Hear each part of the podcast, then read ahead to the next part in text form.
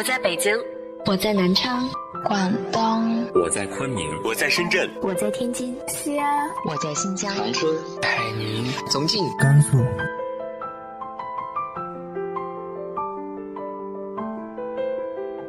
这里是 FM 幺八零八四，昨天的你的现在的未来，我是主播背着吉他的蝙蝠女侠。无论你在哪儿，这里都有我的温暖等你。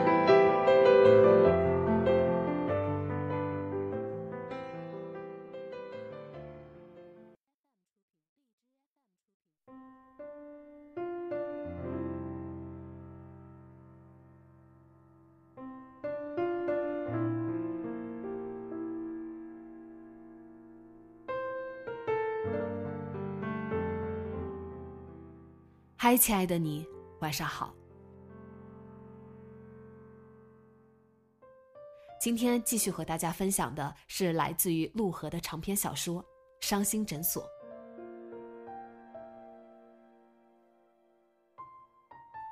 厨房里，孙淼正弯腰在水槽里漱口，牛奶都臭了。他扭头喊，指了指冰箱：“你买那么多干嘛？全都不能吃了。”透过半开的冰箱门，宁轩看见冰箱隔板挤得满满当当，看不出装着什么的塑料保鲜盒，像是各种果酱的瓶瓶罐罐，所有的东西都按照形状和颜色摆放的整齐有序，如同日本收纳杂志上的样板照片。谁说不能吃了？江雪季慢慢转动轮椅，移到靠窗的餐桌前。你不吃别吃。又没有人叫你吃。孙淼没还嘴，伸手打开头顶的橱柜，有没有能吃的，面条之类的？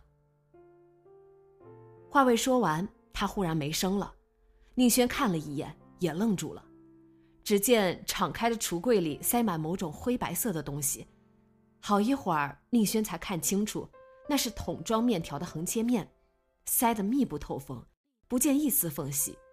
就像有人出于某种目的，特意用面条的横切面砌了一堵墙。孙淼很快就回过神，噼里啪啦打开其他的橱柜，每一个橱柜都塞得满满当当：洗洁精、食用油、袋装大米、厨用卷纸、整箱的保鲜膜和垃圾袋，几乎应有尽有。餐桌的墙边还堆砌着十几个瓦楞纸箱，像是瓶装矿泉水和某种保健饮料。所有东西都收纳的整整齐齐，透着近乎诡异的肃穆感。天哪！最后，孙淼说：“怎么了？就因为我囤了点东西？”江雪霁慢条斯理的说，顺手把餐桌上的几个茶杯摆放整齐。你要是像我一样靠轮椅挪动，就会知道买东西是一件多么麻烦的事。太麻烦了，有时我都不明白为什么人非得吃饭，非得喝水。你怎么坐轮椅？孙淼盯着轮椅，好像刚刚才发现他坐着轮椅。瘫了呗，总不可能是因为喜欢坐吧？对你来说还是新闻，我都瘫痪三年了。我看你是瘫的久了，人都变傻了。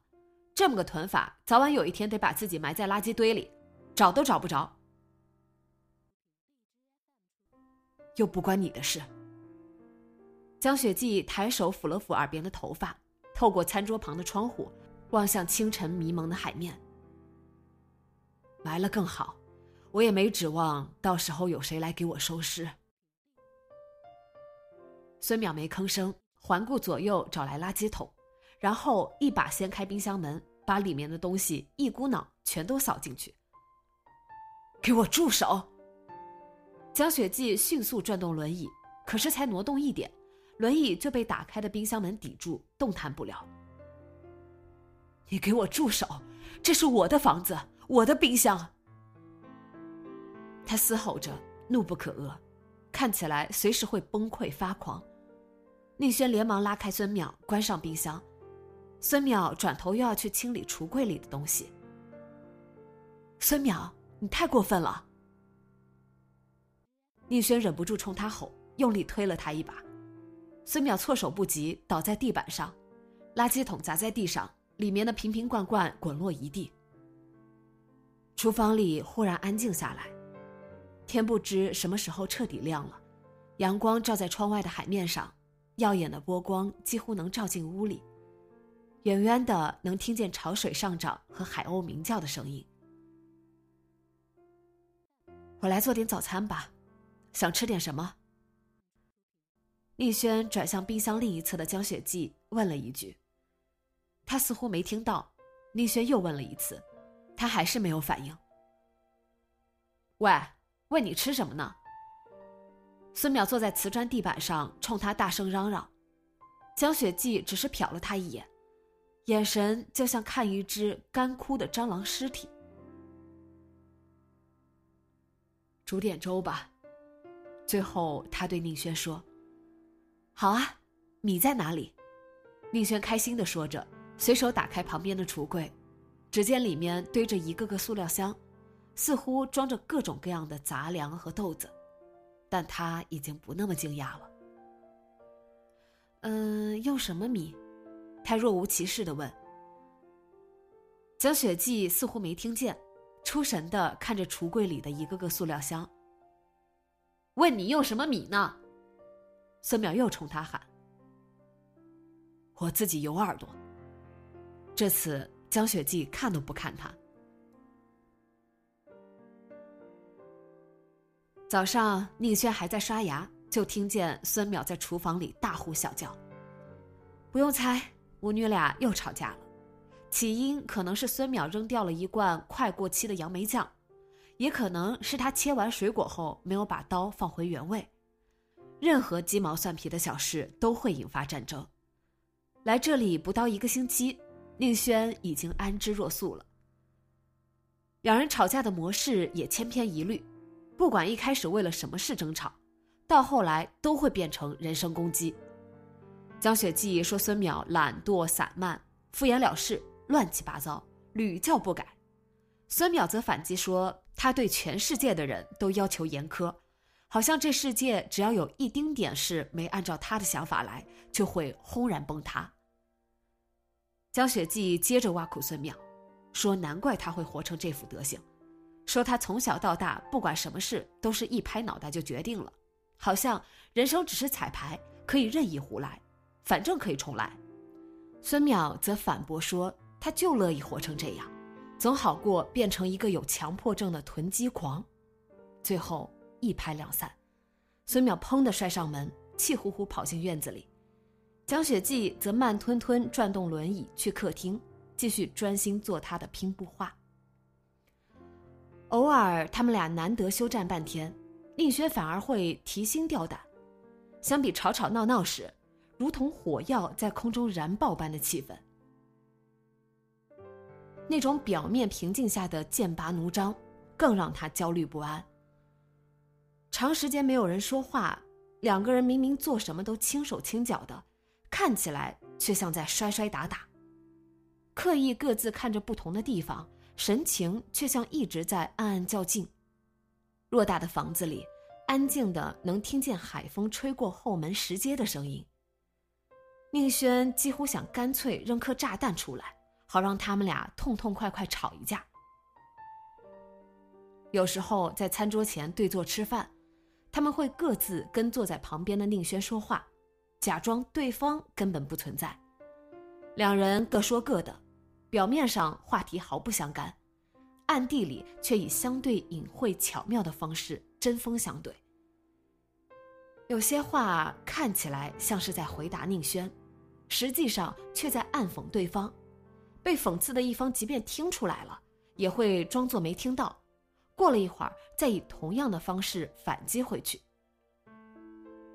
宁轩觉得自己就像身处隔空比试的两大高手之间，看不见的飞刀嗖嗖嗖的从耳边飞过，四处刀光剑影，太凶险，太压抑了。一顿饭还没吃完，就让人想上吊自杀了。要走了。孙淼的声音从另一侧的窗外传过来，像在跟院子里的什么人说话。宁轩走到窗边，看见江雪霁正转动轮椅穿过院子。你不走，我走。他说着，把一个手提包扔在院门口，又转动轮椅回来，似乎是在搬行李。去哪儿啊？想逃走吗？宁轩跑到楼下，看见孙淼坐在门廊上咬着一个苹果，一边对着轮椅来来回回的江雪霁冷嘲热讽。嗯，也对，输不起的话，还是趁早逃走吧。不过你走了，这房子可就归我了。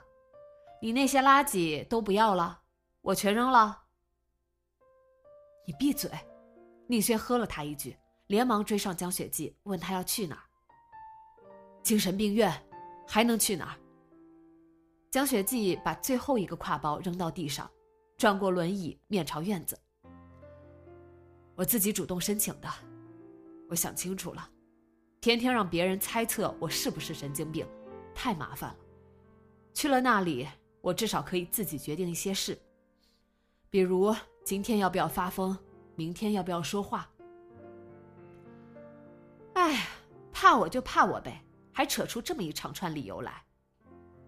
孙淼咬了一口苹果，挑衅的冲他扬了扬眉毛，承认自己神经病挺好的。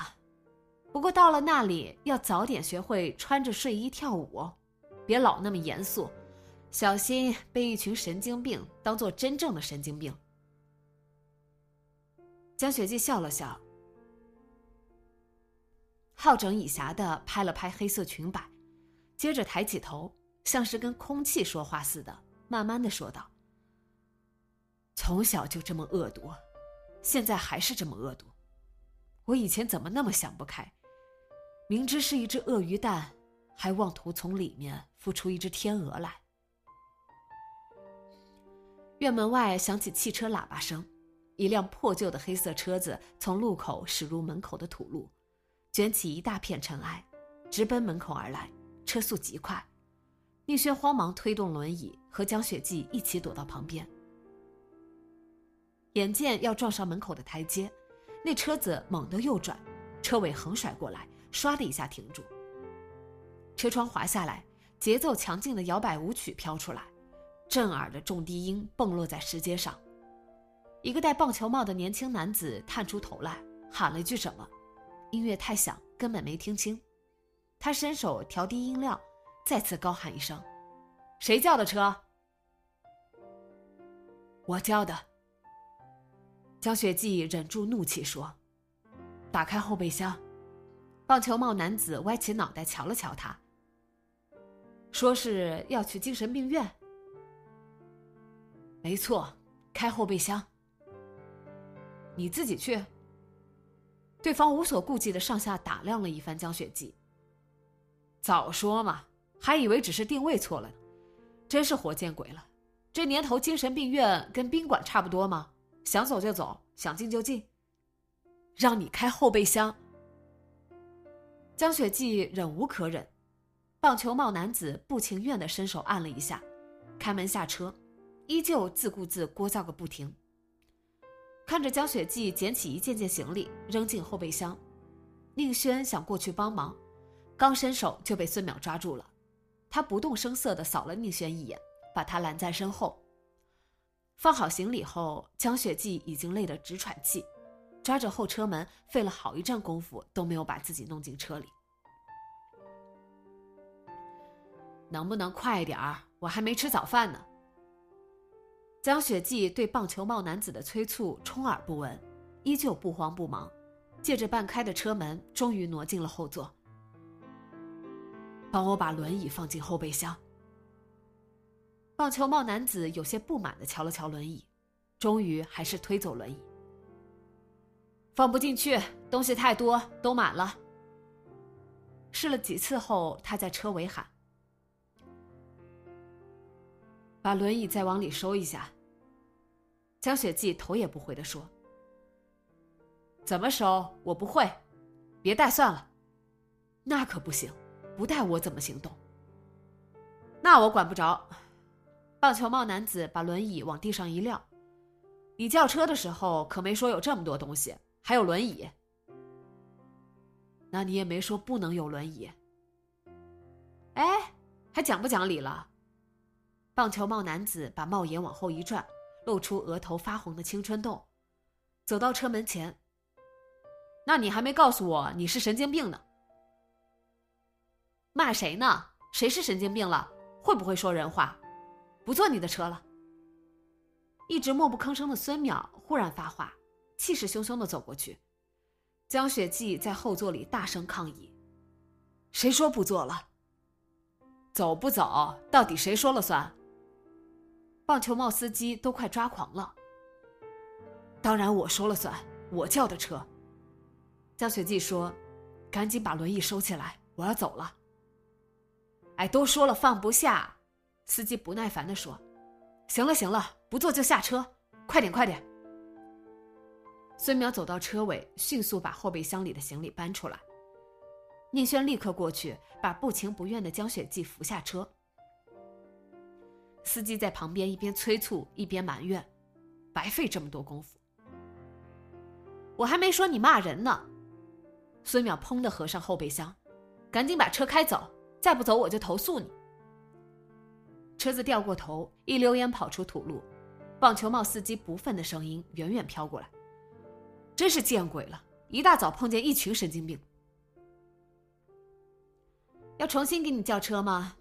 不过可不能保证人家不会嫌弃神经病啊。孙淼瞧一眼远去的车子，回头朝江雪霁笑了笑。要不我送你，不然到了精神病院，人家不收可就麻烦了。现在你是那什么，不完全行为能力人，我呢是你唯一的监护人。江雪季毫不理会，径自转动轮椅穿过院子。要不要叫呀？孙淼在后面喊。我不走了。江雪季说话的时候，轮椅已经到了屋前的坡道下面。留在这里也好，要不有人还以为谁怕谁呢。他转动轮椅爬上坡道，可能是刚才挪进车里让他耗尽了力气。爬到半途就没力气了，手一松，轮椅一下滑下去。宁轩要帮他，却被他生气的推开。不就是一坡道吗？这点事儿他怎么会需要人帮忙呢？简直是在羞辱他！这辈子他就没服输过。孙淼照旧在一旁冷嘲热讽，江雪霁充耳不闻，费力的转动轮椅，调转方向绕过房子。去哪儿？认输了？孙淼在后面幸灾乐祸的喊，见他往后院去，又探头出去絮絮叨叨：“去后面也没用，坡都一样陡，笨呐，也不知道要走之字形，老是两个轮子同时使劲，上得去才怪。后院门开着呢，小心别把自己溜进海里去。”给我闭嘴！江雪霁彻底被惹恼了。扭头喊道：“我是疯子，又不是白痴，我知道轮椅怎么推，也知道椅垫不能吃，你省省吧。”孙淼笑了，转头对宁轩说：“你看，他这人就是这样，你好心帮他，反倒会招来埋怨。”宁轩只是白了他一眼，孙淼也不在意，傻呵呵笑起来，跳下台阶去门口搬行李，蹦蹦跳跳、欢欣雀跃的样子。就像一个刚放暑假的小学生。江雪霁没有回卧室，厨房和客厅也不见他。宁轩怕他还在跟坡道较劲，打开后门，却看见轮椅停在敞开的后院门口。江雪霁背对着他，似乎在眺望山下的海湾。我不需要帮忙。宁轩走过去的时候，他说了一句，说话的时候依旧望着海湾。宁轩没说什么，在旁边的石阶坐下。白色的石阶蜿蜒向下，通向山坡下的一小片沙滩。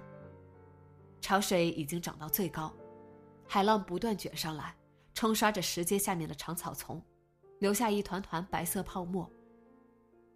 海湾不远处，几艘悬着双帆的白色渔船朝沙滩旁边的码头驶来，船头高高翘起，甲板上有巨大的绞盘。看不出是做什么用的，那是什么船？宁轩问。江雪霁没有回答，望着越来越近的渔船，过了好一会儿才开口：“没有用。”什么？我说没有用。他摇了摇头。不管你想做什么，都是在白费功夫。宁轩说他没打算做什么，也做不了什么。江雪霁立刻问。他能不能尽快把孙淼带走？我不恨他，我早就累了。他说：“我好不容易才跟自己讲和了，你就让他给我留点清静。”宁轩叹口气，试图找个委婉的说法，却没有找到，最后只能直说：“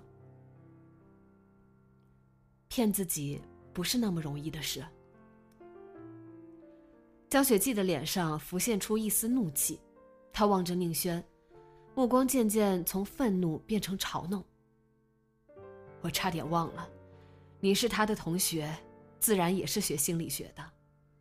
你们学心理学的，是不是都自以为能洞悉人心？他缓缓露出笑容，近乎耻笑。不过，你不觉得自己太不厚道吗？我拿你当朋友故旧。你却拿我当病人，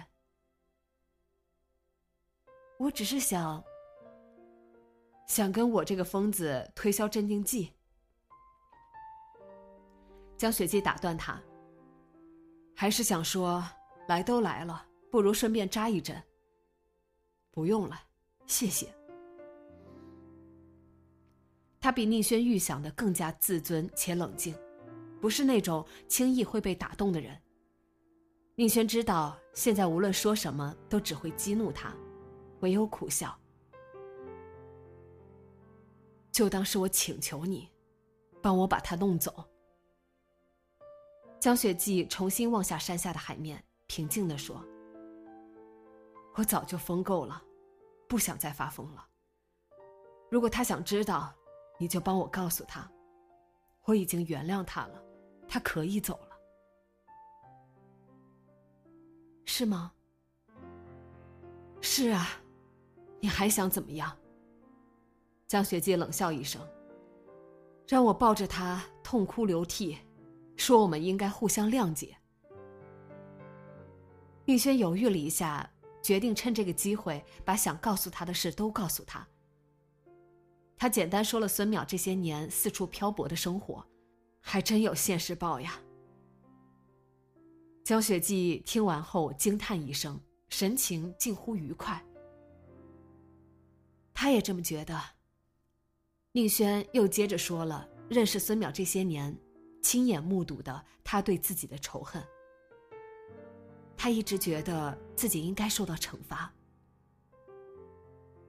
不会吧，弗洛伊德那一套居然还有人当真呀？江雪霁说着，不以为然的笑了笑。门外的石阶尽头，一个浪头冲上来，激起一大片水雾。海风吹来，带来海水咸咸的味道。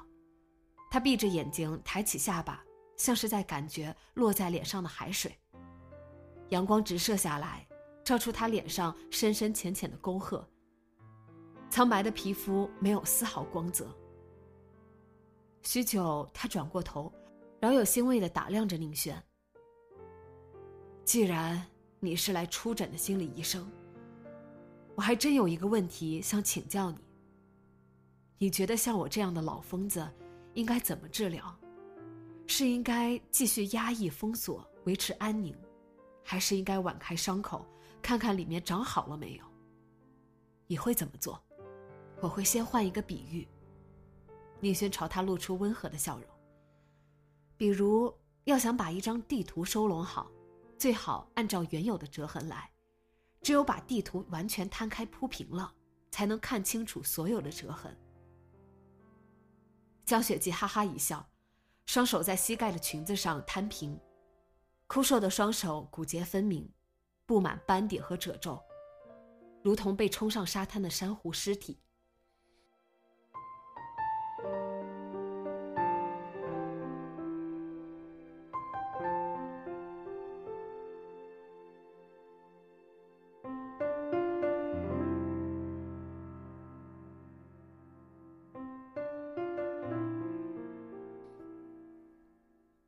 后面的故事下周三继续说给你听。今天的节目就到这里，今晚做个好梦，晚安。